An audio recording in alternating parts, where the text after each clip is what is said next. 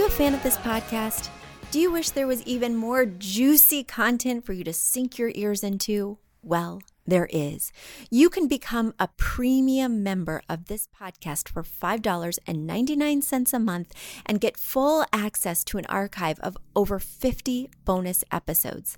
Additionally, we release a bonus episode every single month. That's a ton of extra content, including my personal interior design diaries, extra tips, my talking about trends, and so much more.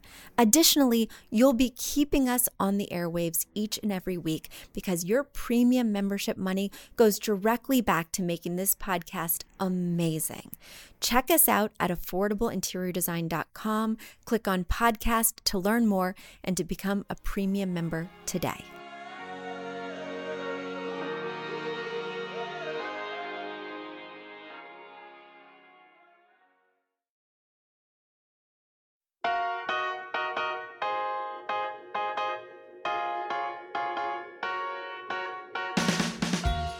Don't need a high end designer or a lot of money to get a luxe look. Be your own interior designer with big design, small budget. Here's your host, Betsy Helmuth. I can feel it. Spring is in the air and it is bringing me out of my winter funk. I am one of those people for whom lighting and temperature and season has a huge impact on my mood. And I am never happier than when summer is here. So while spring does not give me quite the same spring in my step, because oftentimes the days are cold, unpredictable, windy, and I can't be on the beach, it does make me happy because I know summer is around the corner. So, guys, I know you're telling me, Betsy, it is not spring yet, but the groundhog has given me hope. And we are so close to March, I can taste it. And I am ready to start thinking and talking about spring, whether I'm designing or just podcasting with you.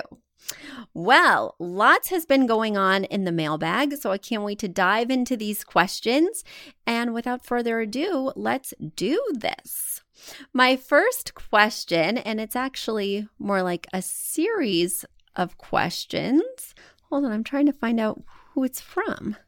Hold on. I see the email, I see the pictures, I just don't see the signature. Oh well, we'll make this from Anonymous. How's that? Very exciting. All right, this question comes from Anonymous, and I'm sure I could look their name up if they were in my mailbag. I just don't see it in the signature. And you know who you are. You know who you are. All right. So, my anonymous writer writes Betsy, I love your podcast. You have been helping me decorate our house over the last two years.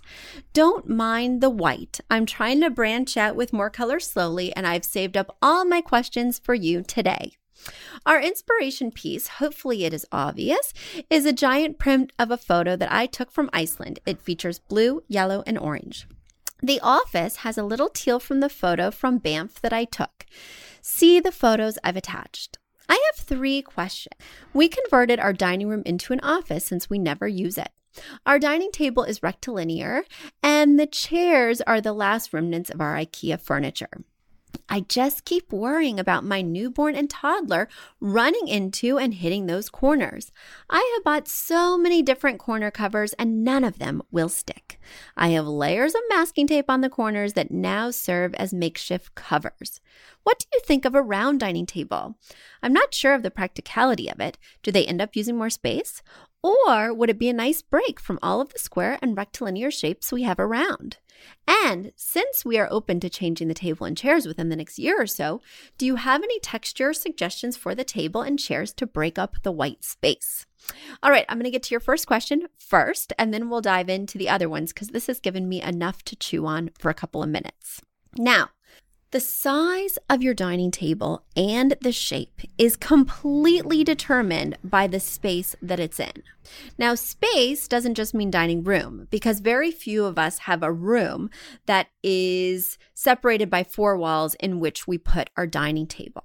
With now the open concept trend being all the range for all the rage, excuse me, for a couple of decades now, we don't always have walls defining our dining zone. Rather, it's an open space that's fluid.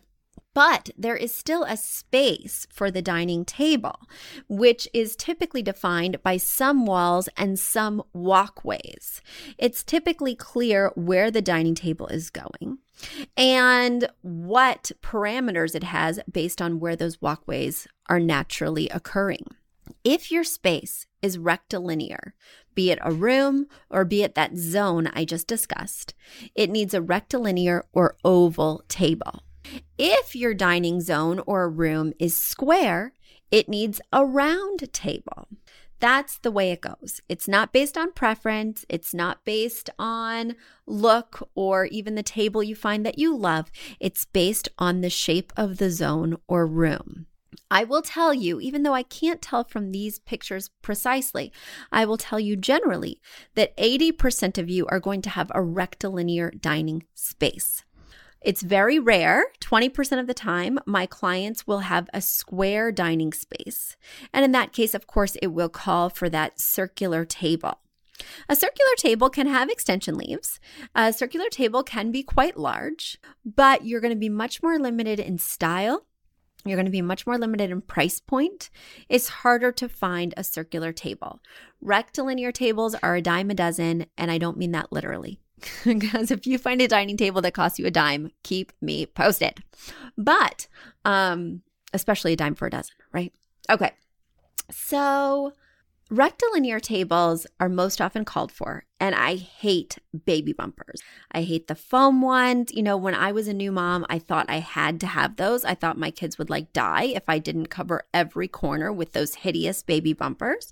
And then, of course, I realized that my kids just love to pick them off anyway. And so, what I was left with was a gluey, sticky mess that was very hard to get off and had potentially ruined my furniture. I hate them. They do make rectilinear tables that have rounded edges. Speaking of hard to find, those can be very challenging to find. Those are most often found in a mid century modern type style. I think they have some at West Elm. I think they have some at article.com. I know IKEA had one for a hot minute. And there are some other places, but it can be hard to specify that you want a rounded corner rectilinear table, especially if you have other requirements, say that you need it to extend or something like that. That can really be a needle in a haystack moment. However, it could be really worth it for you because it will better fit the space and it will help you to sleep at night and maybe also during the day when those toddlers are bopping around. I myself got a dining table that does have somewhat rounded edges at Pier 1, and it is that rectilinear shape that 80% of the free world needs to have. But the rounded edges do make me feel just a little bit better. Unfortunately, that one is no longer in stock, which is why I didn't point you in that direction. But um, I would say, even as my kids are now older, they're still running around the room. My son does laps around the dinner table when he finishes his meal, like victory laps. I don't know. And I'm so relieved that I don't have to worry about pointy edges. I would avoid at all costs glass Unless you are meticulous, glass is not a good idea for anyone, whether you have children or not, because it gets fingerprints. I know you're not supposed to put your elbows on the table, but I do. And when I do, you know, it leaves those marks. It's uncomfortable. Of course, glass tends to have sharp edges. So that's a texture you can avoid, right? Um, and one other texture that you should avoid because this room is really got a lot of white, which you already pointed out to me, but of course is visually apparent from these pictures, is you want to avoid doing any more white. We're looking for contrast. And I can see that you have used some wood tones in the other room with the legs of the armchairs, things like that. You'd want to use a similar mid-tone wood color for this dining table. And of course, a wood dining table is going to be the easiest to find. There are the most options in a wood tone. That should be no problem and should make it a little bit easier to find that rounded rectilinear shape if that is indeed what you need. Like I said, I can't completely tell from this angle if the dining area is rectilinear or square, but now you know what to do in either case. So let me get to your next question. Next question is dun, dun, dun, We did our office recently. We kept an old gray 8x10 rug, which I do want to swap out. I like the orientation of it, but I know most of the floor should be covered. Do you think we should get a full size rug for the whole room or another one that's a similar size? So I don't know where you heard that the whole floor should be covered, but that is not what I believe. An area rug defines an area. So often in an office, you will see a sitting area because maybe it's a fold out couch, right? That also doubles as a guest room. In that case, you can just have a rug anchoring that sofa area and you don't need the rug under your desk area. The one requirement I do have for a rug in an office is that it is, if it's going to be anywhere near the desk, in other words, if when I push out my chair from the desk, I'm going to be hitting a rug, then I need to make sure that that rug is fully under my desk because if you do a rug that's just, you know, right after your desk, say an inch away from where your desk ends, your chair is going to be constantly half off, half off that rug. And it is going to be so annoying when you push out to be bubbling up your rug or scooching your rug every time. And also, you don't want that rug to be half under your desk because when you do fully tuck your desk chair, it might get caught on the edge of the rug. So, my recommendation is that you push that rug all the way under all four legs of the desk. But you don't have to have a rug under the desk, right? Because if you do and you have a wheelie chair, you're going to need a very low pile rug. My favorite types of low pile rugs under desks in this scenario would be the floor squares, F L O R.com. The reason is because they come in a lot of different pile heights, but almost all of them are low. They have great textures, but additionally, I can build my own size of rug. Knowing that I have to get a rug that's fully under my desk will mean that I have to get a very specific size that may not actually exist, or it may cover too much of my floor.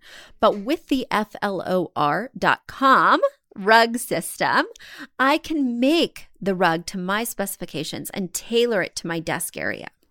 And I do like to leave 30 to 36 inches after the desk for me to pull out my chair with ease. I hope that helped make it clearer about what you need to do in your office situation. Um, but don't feel that you need to make it cover the whole area because otherwise you might as well have gotten wall to wall carpeting, right? And one other quick note is that a lot of my clients say, Betsy, ugh, after all your discussion of a rug under the desk, that is the last thing I want. I do not want to have to deal with all that measuring. But they have a wheelie chair. And the wheelie chair will often gouge or mar the wood flooring underneath it you may find that you actually need some kind of rug under there. And I never, ever, ever want you to use one of those plastic mats that you get at Staples or Office Depot. This is not a good look. All right, I hope that helped. And now your third question. Our girls will share a room as long as they can. Our house is spacious, but the third bedroom is tiny and it does not get much light. So I'm thinking of how to arrange two cribs or two beds once the newborn is in her own crib in a few months. They're they are a year and a half apart, so I want to keep the tent for them to play in, and I want to keep the large chair that we all cuddle up on, but I also want to maximize floor space for play. What size beds do you recommend for shared rooms? Do you ever recommend bunk beds once they're older? Are these kind of old school already? How do I organize the dre- beds and dressers without making it clunky? So, for those of you who have worked with me before, you know that I am very systematic about a floor plan. I have a very specific way that I work. It's called our fun and exciting floor plan game, and I never deviate from it. So, I never just speak off the cuff of exactly what you should do with your floor plan, but I can tell you what not to do, I can also tell you my feelings on these beds. But the reason that I'm not going to jump into creating that specific floor plan is not because I'm trying to be coy. It's because I always try every possible option. I always leave no stone unturned. I like to make sure that I've done my due diligence before we lock in the layout because if you don't consider every possible option, well, you may want to grow or shift this room in time, and all of a sudden things may not work out. Or you may always be wondering, hey, Betsy, what if we had put those beds on the other side? What would that do for the room? So I like to know what that would do by toying with all the variations. In this case, I can give you some clear parameters. I love bunk beds. I don't personally feel that they're old school. And a lot of my clients, especially in urban environments, are completely open to that because it maximizes that open area to play. When the two beds are stacked, you essentially gain a 45 by 75 inch patch of space that now you can use for other things, be they desks or tents or cozy armchairs, right? I think bunk beds are great. Here are some problems with bunk beds. Not every kid likes to be on top right? And that can lead to fights. That can lead to people feeling uncomfortable up there and then wanting to sleep down on the bottom. Additionally, not every kid wants to be on the bottom. Some kids love adventure. Some kids fight to be on top. So you really have to have two kids who are compatible in that way, where one is open and doesn't feel like they got the short end of the stick by being on the top or the bottom they also have to be of a certain age. My daughter was four when I got her a loft bed, and underneath the loft bed was not a sibling, but it was a place to play. And I would say that four she's mildly adventurous, mildly, you know, into danger. Four was the very start of when she would go to the top of the bunk bed. And even then, she felt a little uncomfortable. So we got one of those bunk bed tents over the top. So that way she felt slightly more enclosed. Um, I think five is really that sweet spot when they're loving to climb up there. And then I think once they hit around 11, 12, the bunk bed is over right? When a kid is in high school, very rarely do they want to be sleeping on the top bunk still. Now, this is just what I have found from working with my clients and from having children myself, and then also from growing up with a bunk bed all the way to college. I remember like being done with the top bunk after, say, junior high. So there we go. That's that general wash. Um, I also think, you know, you can put the two beds in lots of different arrangements. If you did want to just have two twin beds, and of course, they do make those bunk beds that can then separate into two twin beds, should you want to divide them into different rooms later, but not want to buy them new beds. One thing that does bother me, and this is not a question you asked, this is just a riff I'm going to go off on is when people say, Betsy, you know, I'm buying a bed. I want this to last my kid forever. My husband said to me when we bought our kids' beds, he said, I had the same bed from kindergarten to college. Good for you, dude. Good for you. Nowadays, beds can be very affordable. My favorite places to shop for beds are typically Wayfair and Overstock. If you need like a good quality bunk bed, you might need to splurge and do a pottery barn.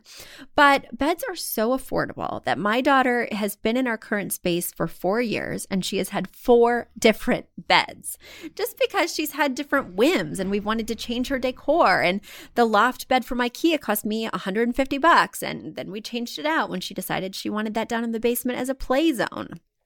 And now we have a day bed with a trundle. It's just you don't have to get locked in to what you do now as being what's going to last for you know, the next 15 years. That's just not the case in this landscape, right? We moved her twin bed when we first moved in. Now it's in the guest room. So things can evolve, things can change, and also things look much more sophisticated than they used to. So, like I said, I just moved my daughter's twin bed to the guest room and it works beautifully there and it does not look juvenile. Don't think of this arrangement or these furniture pieces as being the be all end all. A kid's room is in flux based on who they are, who they want to be, and what they're into. And the more you can be malleable with that, the more they're going to feel like they can express themselves, and the more that room is going to work out for them long term. My son, on the other hand, has had his same bedroom furniture for all four years. He never feels the need to change it. However, he has changed his wall decals four times. We've had Pokemon, we've had Thomas the Train, we've had Star Wars. That got too scary. And now we're on to the next thing. It's nice to let them inform you. The one other thing I will discuss when creating this layout is making sure, no matter which evolution they take or no matter what pieces you're folding in, that you're thinking about balance in the room So if the bunk bed is on the right hand side, well, that's a very big visual element. On the left hand side, we're going to need to balance out the room with, say, that long, low dresser or that oversized chair or that tall tent. You always want to be thinking about balance so that the weight of the room, and by weight, I mean visual weight, is dispersed around. Now, this, of course, is not just for a kid's room.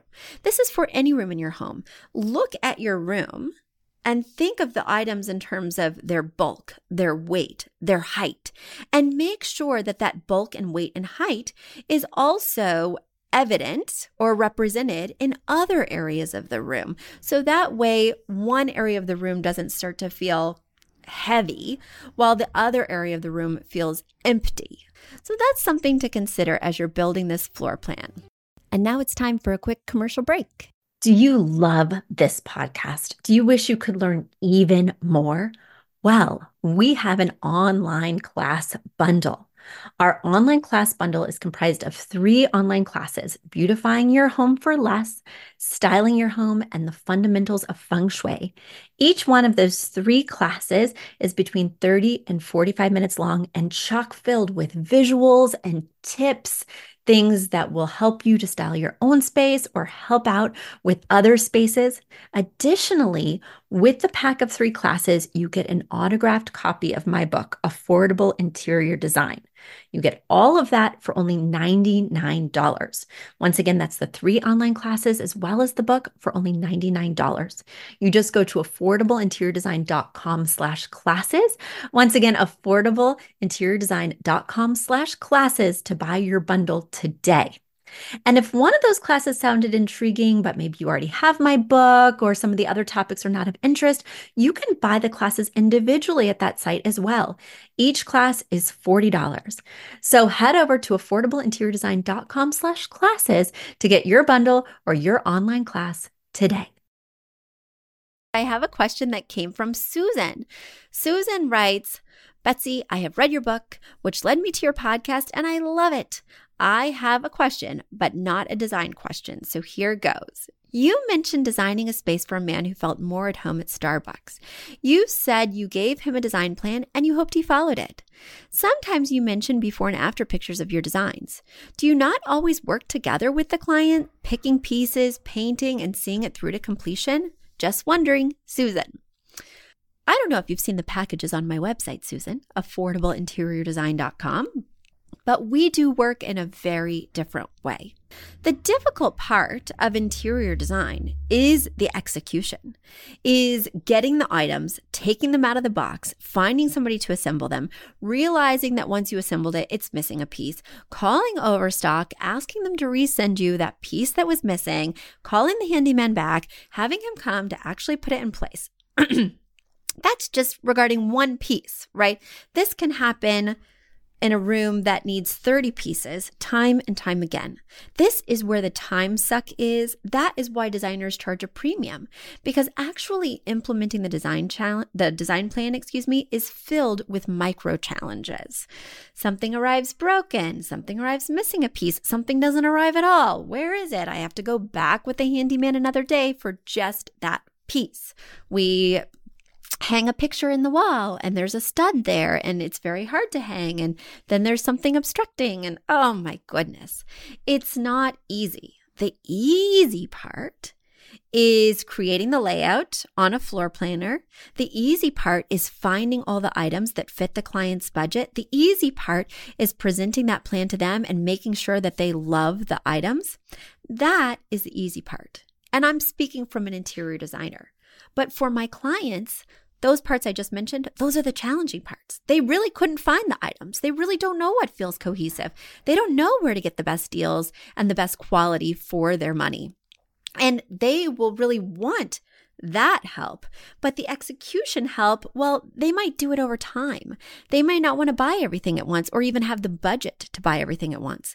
They might have a very handy husband or a very handy girlfriend who could help them, right? They might have neighbors who are willing to come over and pitch in for a box of wine. They don't mind executing the designs, and that's how we can keep it affordable we can whip up that design plan that's tailored to their space and budget, but they're going to see it through and they're going to call IKEA when their Besta unit is missing its door. Oh my God, that's an hour of my life I'll never get back. That is why we do not have a ton of before and after pictures on our website because our clients are actually executing our design vision we have a ton of mood boards, we have a ton of floor plans, but they take those and run with them. And so often they will do a beautiful job.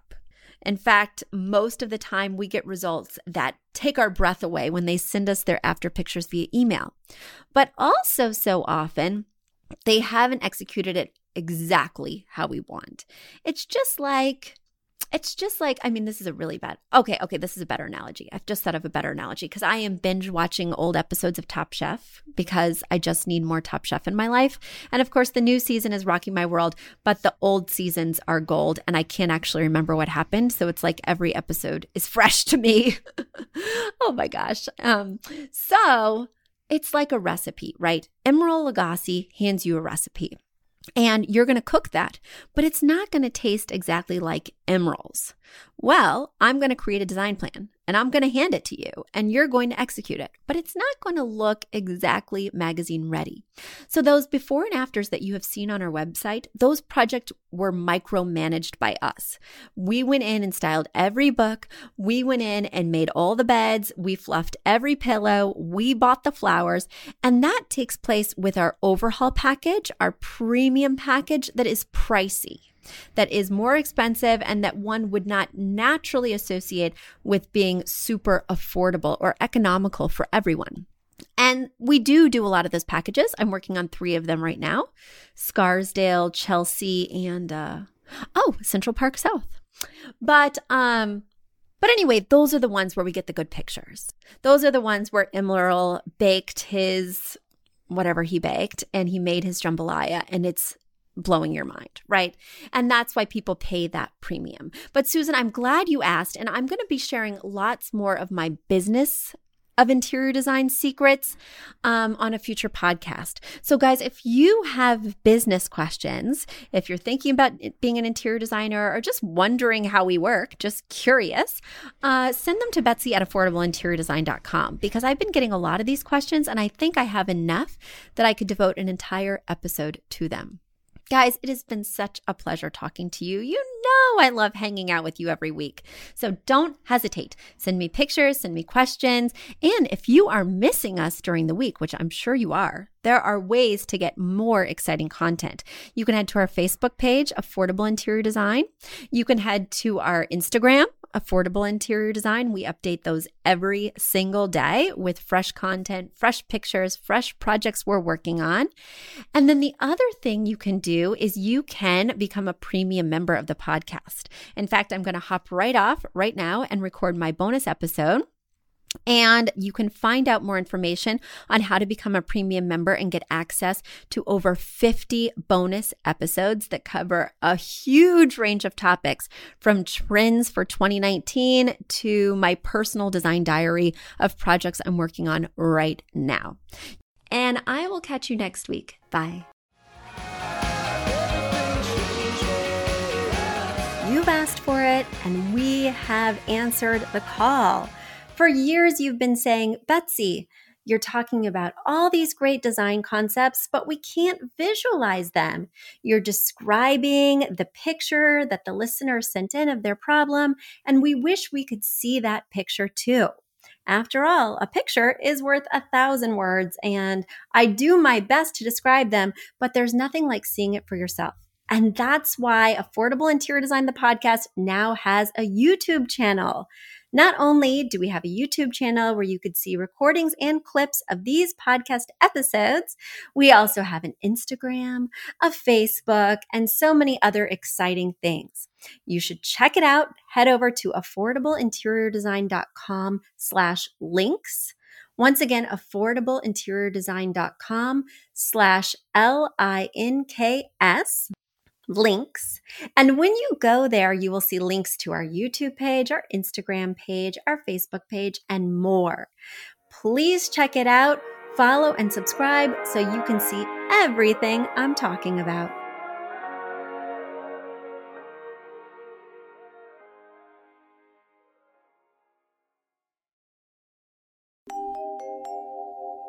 Big thank you to our amazing producer, Katherine Heller, to Aton and the MVCR House Band, and to Affordable Interior Design, the sponsor of this podcast and the premier place to get an amazing look on a budget. Check out affordableinteriordesign.com. If you guys love the show, the very best way to support us is by spreading the word.